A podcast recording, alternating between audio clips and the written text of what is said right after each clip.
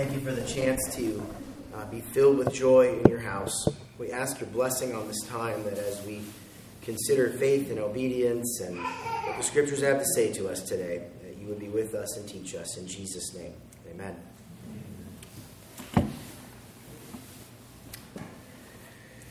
I just paid some property taxes last week. Yep. Yep. Some of you are nodding your heads, you know. Yeah, it was that time, uh, at least in the town of Wethersfield, you know. And yeah, I always wait till the last day. I'm like, I want to hang on to it until I don't have, until I really can't anymore, you know. And so, you know, I, I walk in there with everybody else who's paying on the last day, and stand in line.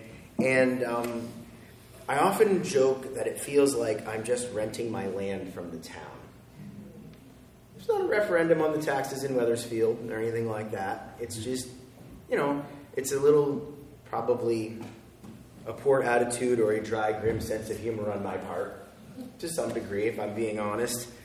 Um, you know, but it does, for me, anyways, I was thinking about the scriptures today, it highlights the reality that we are here for a time and then we're gone.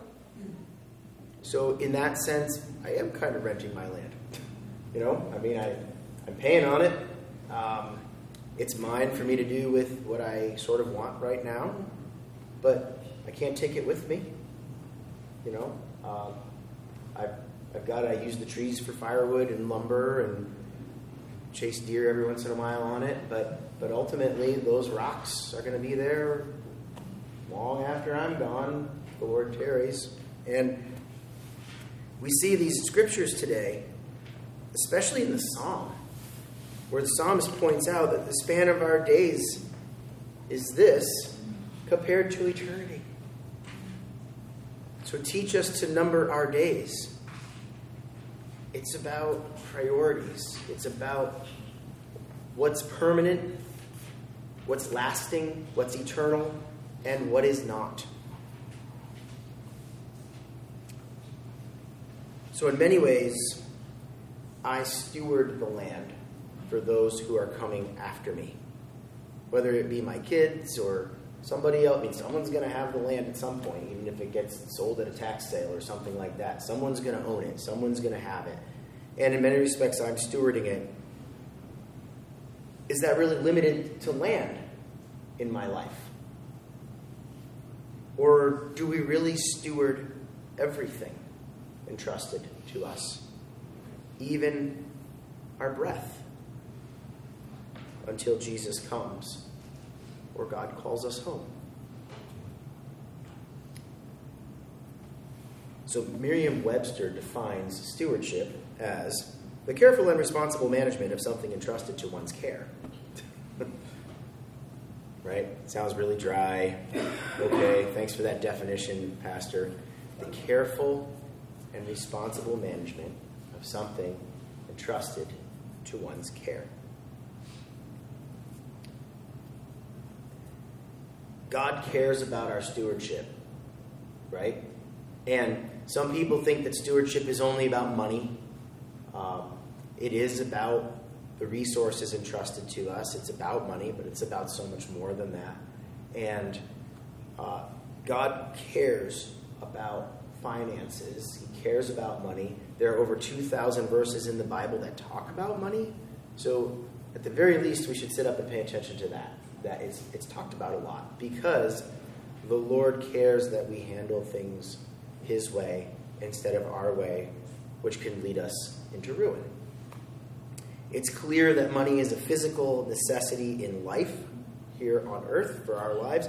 It also has spiritual implications on our eternal life, which are far more reaching than the impact money has on us to buy a cup of coffee while we're here.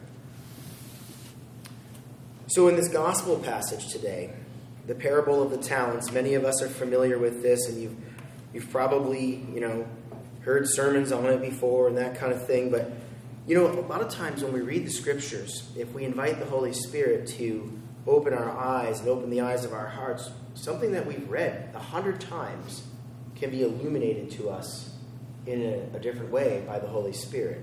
And it's not that God has changed his message with it, it's that we're finally in a position to be able to get it. The Lord has finally, you know, we've come to the place where, oh, I get that. We have that aha moment.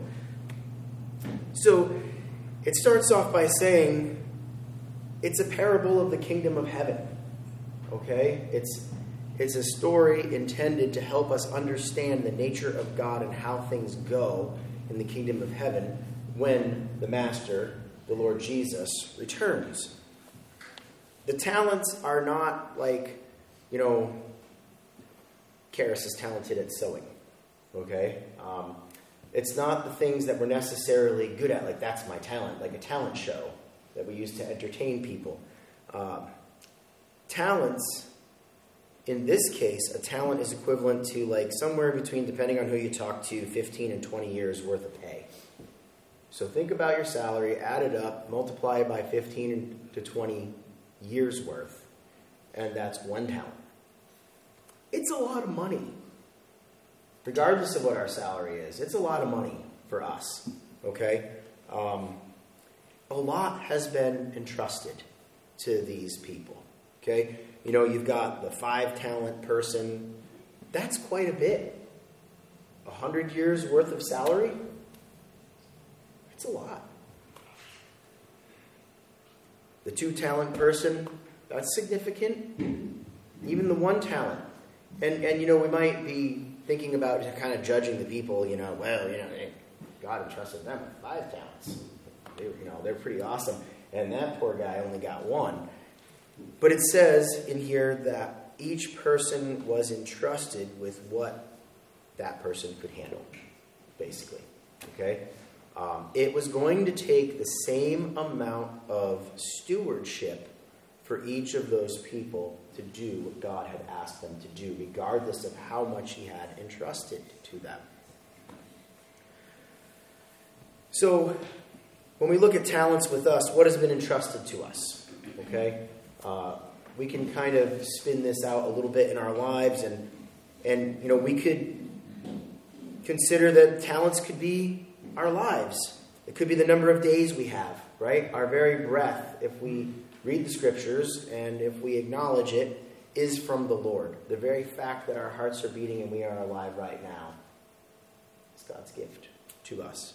It could be our finances, right? This is clearly talking about money. It's talking about finances in the parable, okay? Um, finances are something that God gives to us, helps to meet our needs, right? Uh, it could be the gifts and abilities that God has given to us. Maybe we have gifts and talents in our sense of the meaning that can be used in God's economy for the furthering of God's kingdom, right? So, all of these things that are entrusted to us are important. But what's really entrusted to us is that we have been given the true riches of the gospel of Jesus Christ. It is the truth that sets us free. It is the living word that breaks chains. It delivers us from sin. It calls us to holiness. It leads us into God's plan of redemption. And it's been handed to us. Nobody else. Not the people. The people that have gone before us, they can't share it anymore, right? The people that are coming after us, they're not going to know unless we tell them. It's been entrusted to us. And all of these things that we've talked about as talents so far are related because God calls us to bring all that we are and all that we have to the table in faithful obedience to live and to share a life of faith. Because, as the scriptures somewhat terrifyingly point out, the day is coming when we will be called to account. It's pretty hard to gloss over the Old Testament reading today. I mean, we should really go back and read that again because that day is coming. We need to be clothed in the righteousness of Jesus Christ and be found faithful on the day that Jesus returns. So the master returns and settles accounts. Uh, in the parable, this could be, you know, maybe when we die or when Jesus returns. That's how it'll function out in our lives. And then we see these three people. Each one has been given a different amount of wealth, corresponding responsibility, and then there are some different outcomes to consider here. So the five talent person uses it well, wisely, right? Grows the wealth of the master, in fact, doubles it. Um, and he's told the result of this is, I can trust you with much more because you've been faithful in a little. You've been faithful in a hundred years life savings. I can trust you with more. How much more valuable is the gospel of Jesus Christ than a hundred years life savings? Right? The two talent person, we might think, oh, well, he's kind of in the middle. But not really, because they were entrusted with two talents and they did the same return that the five talent person did. Two talents, right? Doubled it. And is told the same thing by the master. You've used it well and wisely. You'll be entrusted with more because of um, your obedience and faithfulness. And then the one talent guy. My heart kind of goes out to this person. you know, maybe we could see a little of this one talent person in all of us. Or maybe you're like, no way, I'm the five talent guy. I don't know, but he guards the talent. He sinks it in the ground. He's like, I can't do this. I'm afraid to do it. I don't have the skills to do it. I don't know what all of his excuses were. He gives a few of them up there. He was kind of afraid, right? He buries it in the ground. He doesn't lose it, but he also does nothing in obedience or faithfulness to what the master asked him to do, yea, commanded him to do. And he experiences the terrifying alternative to the kingdom of God. Right? We can't ignore it. Outer darkness, weeping and gnashing of teeth, separation from God, loss of relationship. It's serious. Not because he didn't write a check to the church, but because he was not faithful and not obedient. So God gives us everything that we need. Uh, we might wish that we had more. Um, in certain areas, we might wish we were more talented with something. We might wish we had more money, more this, more that, more time, whatever the case may be. But ultimately, God promises to provide our needs. And He requires faith faithfulness and obedience in the stewardship of what He has given to us, because we will be called to give an account. Romans chapter 1, verse 17, it says, For in the righteousness of God is revealed from faith to faith, as it is written, and he's quoting Habakkuk, the just shall live by faith.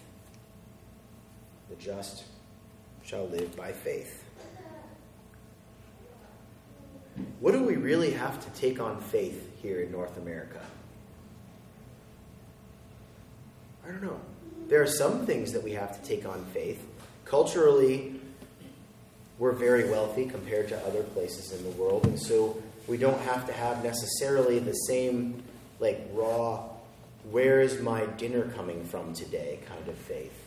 Or, I can't get to a doctor, and I certainly can't afford health care so, Lord, please heal this in me kind of faith that other places have to have and, and engage in. But this still says the just shall live by faith. So, where does God call us to step out in faith? For our own good, right? It's because we get to see God move and act and work and know that it wasn't us. God gives to us and entrusts us with what will grow and stretch us. The master's intent was to have return on the stewardship of those talents, right? But in the process, wouldn't those wouldn't those people that were stewarding that have grown and learned and and figured out, oh wow, this actually works. you know? When that five talent guy all of a sudden had six, and then six and a half, and then seven, and then nine, and then, wow, what am I learning here? God, God is multiplying his kingdom. It's amazing what will happen when people will be obedient and faithful to what God's calling them to do. The very nature of God and the pattern of this relationship with us is something that requires faith. He wants us to trust Him. Scriptures tell us that without faith it is impossible to please God. So God requires us to be obedient and faithful. He gives us uh, what, with faith and obedience, we can handle with His help. You know, just like the chair, right? She wasn't going to make it to the chair without walking into the communion rail or the pew or whatever the case may be. But she was willing to do it. She answered, Yeah, I'll try it. Put the blindfold on, Pastor. so when God asks us to do something, there's always a faith sized hole to be filled. He doesn't show us everything all at once. He doesn't light the path with every single step. The destination is over there, and He gives us enough light to take the next step. Right? Have you experienced that in your walk in faith with the Lord? Have you ever seen that at work? And then you take that step, and then you gain confidence because you can see that you didn't stumble and fall, and then God lights the next, and then the next, and then the next, and before you know it, maybe you're to where God's called you to be.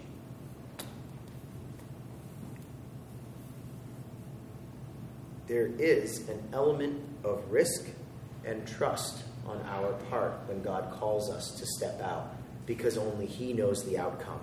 And He is asking us to depend on His goodness and His faithfulness in response to our obedience.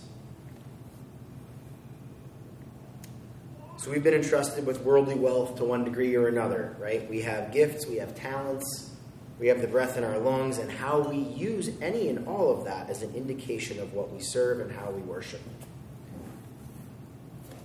We are invited to make wise investments which last eternally. I don't know who said this first, but it wasn't me, okay? uh, but I, I want to share it with you.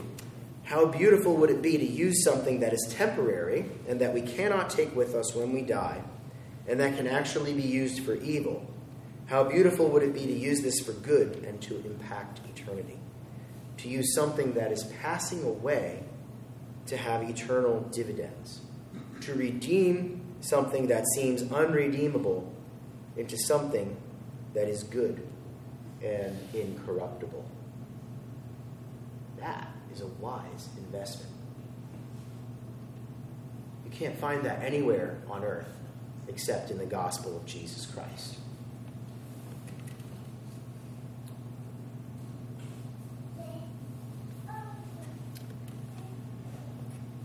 God is not against money or against us having it. He invites us to remember that we are stewards of what we have and invites us into a holy partnership with Him to invest in what really will last, in what really will matter as we live and work and worship and play. And He invites us to, with all that we are and all that we have, honor Him. So I want to end with three questions.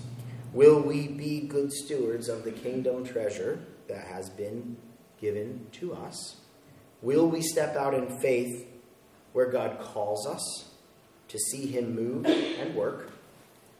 And will we see God multiply that which He has entrusted to us and calls us to engage?